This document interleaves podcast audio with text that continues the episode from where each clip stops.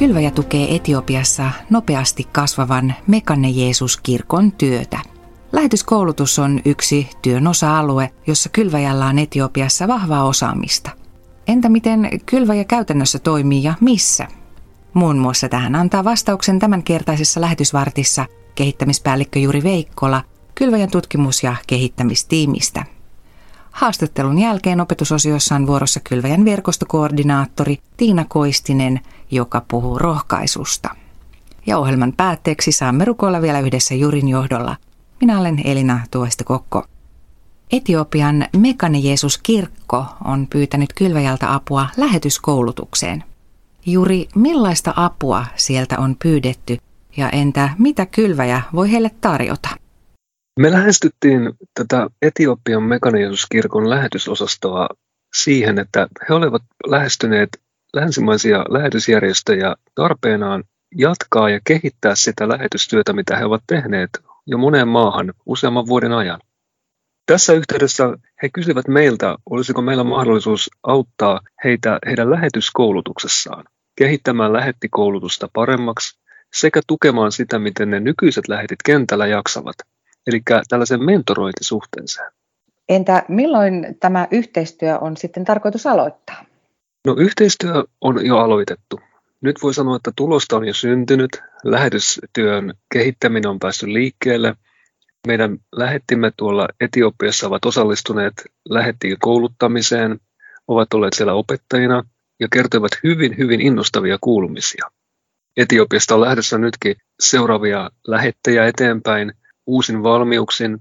Ja tätä lähettikoulutusta, kun tehtiin nyt tänä keväänä, niin osoittautui, että sitä kannattaakin parantaa, sitä kannattaa pidentää, sitä kannattaa tehdä vielä sisällöllisesti paremmaksi perheitä ajatellen niin, että lapset huomioidaan enemmän ja monia muita asioita, mitkä ovat vielä niin kuin alkuvaiheessa sen lähettikoulutuksen osalta. Suomessa on hyvin pitkät perinteet kirkolla ja kirkon koulutuksella. Meillä on lapsityön osaamista, nuorisotyön osaamista, aikuistyötä, perhetyötä, lähetystyötä. Ulkomaan erityiskoulutus on ollut monia monia vuosikymmeniä jo osa toimintaa Suomen kirkossa. Kaikkea tätä voidaan viedä sillä tavalla tukevasti niin, että kirkko pääsee kasvamaan Etiopiassa ja siellä sen ulkopuolelle. Ensimmäisten yhteydenottojen seurauksena me aloitettiin työryhmänä toimimaan eri lähetysjärjestöjen ja tämän Mekana Jeesus-kirkon lähetysosaston kanssa – me alettiin pitämään säännöllisiä palavereja, missä keskusteltiin tarpeista, eikä ainoastaan niistä, mitä oli ennalta ajateltu, vaan aika avoimelta pöydältä siihen, miten lähetys ja maailman lähetys voisi parhaimmillaan toimia sieltä Etiopiasta käsin niin, että he saavat olla työn omistajina alusta loppuun niin kuin tähänkin mennessä, mutta mitä me länsimaisena kirkkona ja nyt järjestönä voidaan olla tukemassa sitä, että se toimii paremmin. Tiedetään se, että suomalaiset ovat hyvää lähetyskansaa, haluaa tukea, haluaa lahjoittaa, haluaa nähdä tämän maailmanlähetyksen etenevän.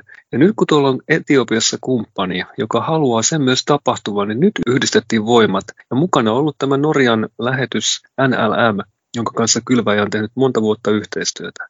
Niin yhdessä heidän työntekijöiden, meidän työntekijöiden, heidän alueellisten työntekijöiden kanssa aloitettiin tämmöinen yhteinen, sanotaanko ajatusriihi tai mietintäryhmä, no komitea, mikä on aika laaja, mutta tämän kanssa alettiin tosiaan tekemään yhteisiä suunnitelmia, jotka nyt on jo tosiaan alkaneet ja tukeneet sitä olemassa olevaa lähetystyötä. Tämä lähetystyön kehittäminen ja tukeminen ei ole ainoa työmuoto, mitä Kylväjä Etiopiassa tekee. Meillähän on ollut siellä raamattukouluja, evankeliointityötä, me ollaan ylläpidetty kummilapsiohjelmaa ja toimittu, voisiko sanoa, tällainen niin yhteisöjen asemaa parantavassa työssä. Siellä on tämmöinen Norjan valtion rahoittama ruokaturvahanke, missä me oltu vuosia mukana. Työ painottuu maan kaakkoisosaan, ja se johtuu siitä, että siellä on erityisesti hyvin vähän kristittyjä, koska kylväjä pyrkii toimimaan alueilla, missä on hyvin vähän kristittyjä tai ei kirkkoja. Ja tällä meidän näky toimia saavuttamattomien kansojen keskuudessa toteutuu käytännössä. Tämä on yksi sellainen kylväjän identiteettiin liittyvä olemassaolon perusta. Me pyritään toimimaan lähetyksen alueella siellä, missä ei Jumalan sana ole vielä kuultu. Ja tämmöisiin paikkoihin mennessä niin tämä paikallinen tietotaito, osaaminen on hirveän tärkeää. Ja silloin pitää tehdä se työ myös hyvin kokonaisvaltaisesti niin, että sitä parannetaan sitä yhteisen asemaa, mutta kuitenkin niin, että me ymmärretään sen työn syvimmät tarpeet.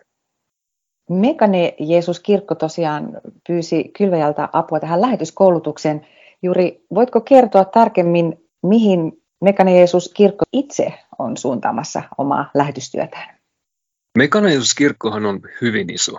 Puhutaan maailman suurimmasta luterilaisesta kirkosta, ja heillähän riittää siis toimintamuotoja ja toimintatapoja sekä kohdemaita paljon.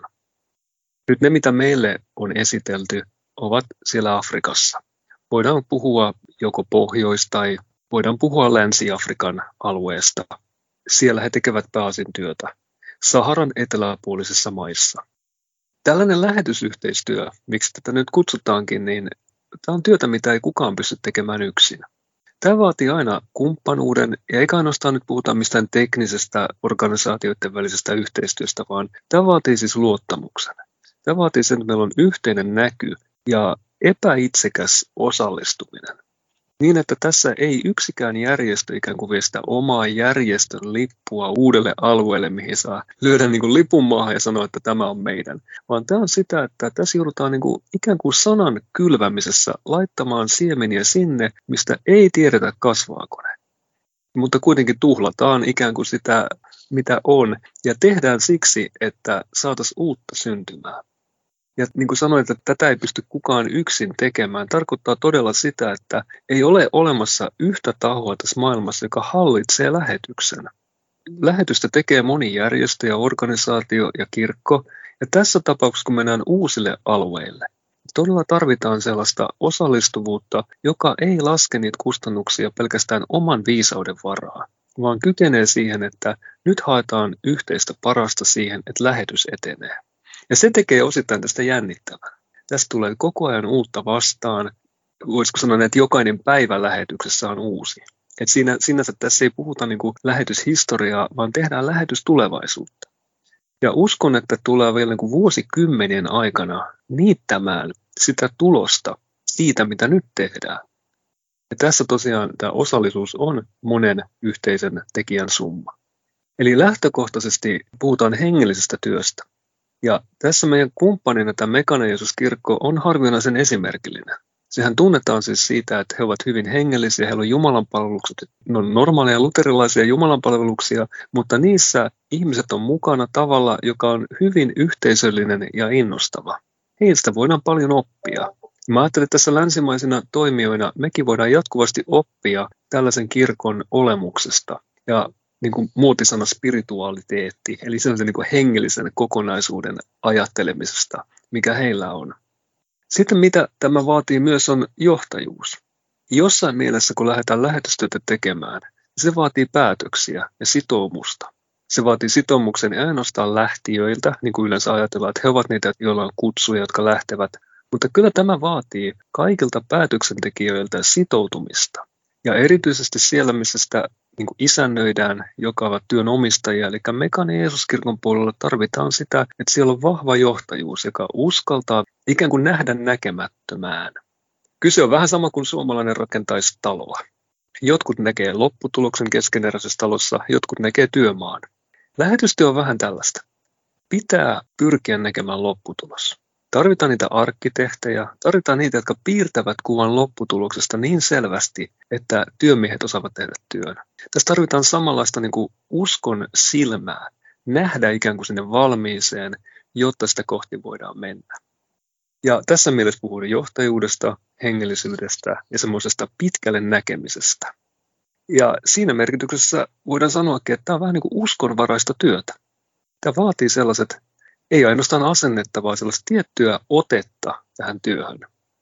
No mikäpä sen jännittävämpää. Ja tämmöisen on ilo kutsua ihmisiä mukaan. Tähän on tosi kiva kutsua mukaan. Tule mukaan rukoile tämmöisen työn puolesta. Tule mukaan osalliseksi Etiopian työhön. Tule mukaan kylväjän työhön tukemaan tätä. Se, joka rukoilee tämmöisen työn puolesta, on osallinen tästä työstä. Siitä mä pidän, että tässä ei ole tosiaan yhtä, vaan me tehdään tätä yhdessä. Me ja ne, jotka tätä työtä tekevät ja tukevat kylväjän työtä ja mekaneisuuskirkon työtä. Kylväjä. Tavoittamattomien tavoittamiseksi jo vuodesta 1974. Näin kehittämispäällikkö Juri Veikkola Kylväjän tutkimus- ja kehittämistiimistä. Uusi Kylväjä-lehti ilmestyy 23. marraskuuta ja tämän Tuhdin lukupaketin, joka sisältää ajankohtaista lähetysasiaa, voit tilata maksutta osoitteesta kylvaja.fi. Ja nyt seuraavaksi Kylväjän verkostokoordinaattori Tiina Koistinen opettaa rohkaisusta. Mitä tarkoittaa sana rohkaista? Sen voisi selittää vaikka näin. Innoittaa jotakuta, jotta tämä saa rohkeuden ja itseluottamuksen toteuttaa jotakin. Tai kannustaa jotakuta tekemään jotain antamalla hyväksyntää, apua ja tukea. Kun mä mietin rohkaisemista raamatussa, niin mulle tulee väkisinkin mieleen Barnabas. Apostolien tekojen neljännessä luvussa kerrotaan, että Barnabas oli Kyproksesta kotoisin oleva leeviläinen, alkuperäiseltä nimeltään Joosef, mutta apostolit kutsuivat häntä Barnabakseksi, joka merkitsee rohkaisia. Toi nimi olikin oikein osuva, nimittäin Barnabas rohkaisi muun muassa Paavalia useampaankin kertaan ja näin omalta osaltaan mahdollisti Paavalin palvelutehtävän. Mä luen apostolien tekojen luvun 11 jakeesta 23 eteenpäin, jossa siis tilanne on sellainen, että Barnabas on lähetetty Antiokiaan, jossa oli tapahtunut suuri herätys. Raamattu sanoo näin. Kun hän, eli Barnabas, perille tultuaan näki, mitä Jumalan armo oli saanut aikaan.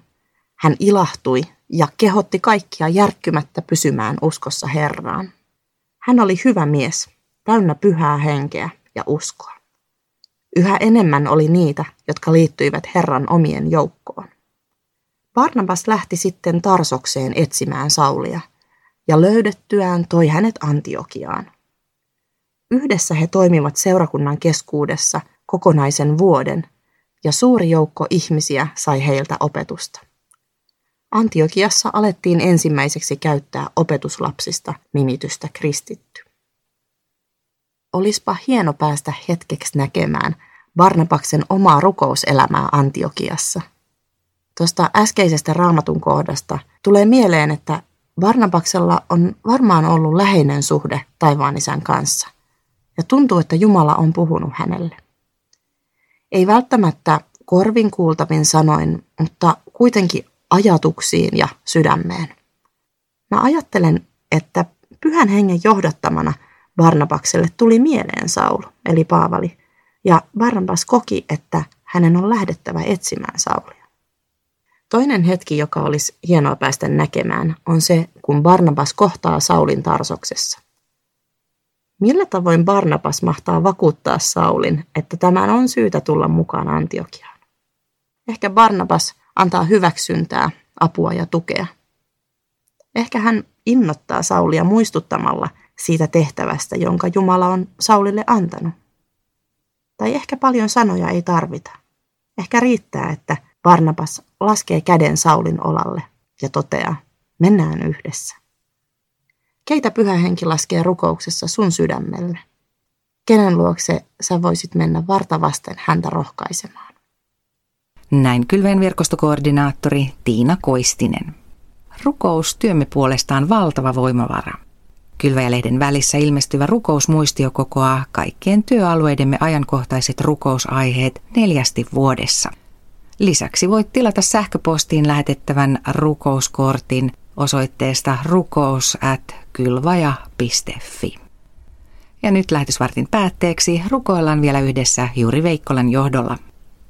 Taivallinen Isä, me jätämme sinun käsiin tämän Mekaneosuuskirkon johtajat, heidän työnäkynsä ulkomailla, heidän ulkomailla tekevät työntekijät perheineen ja ystävineen.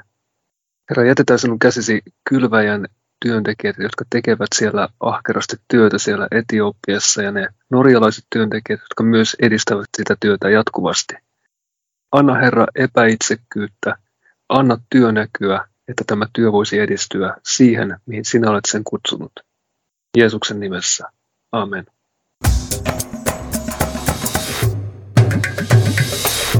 Kylvaja.fi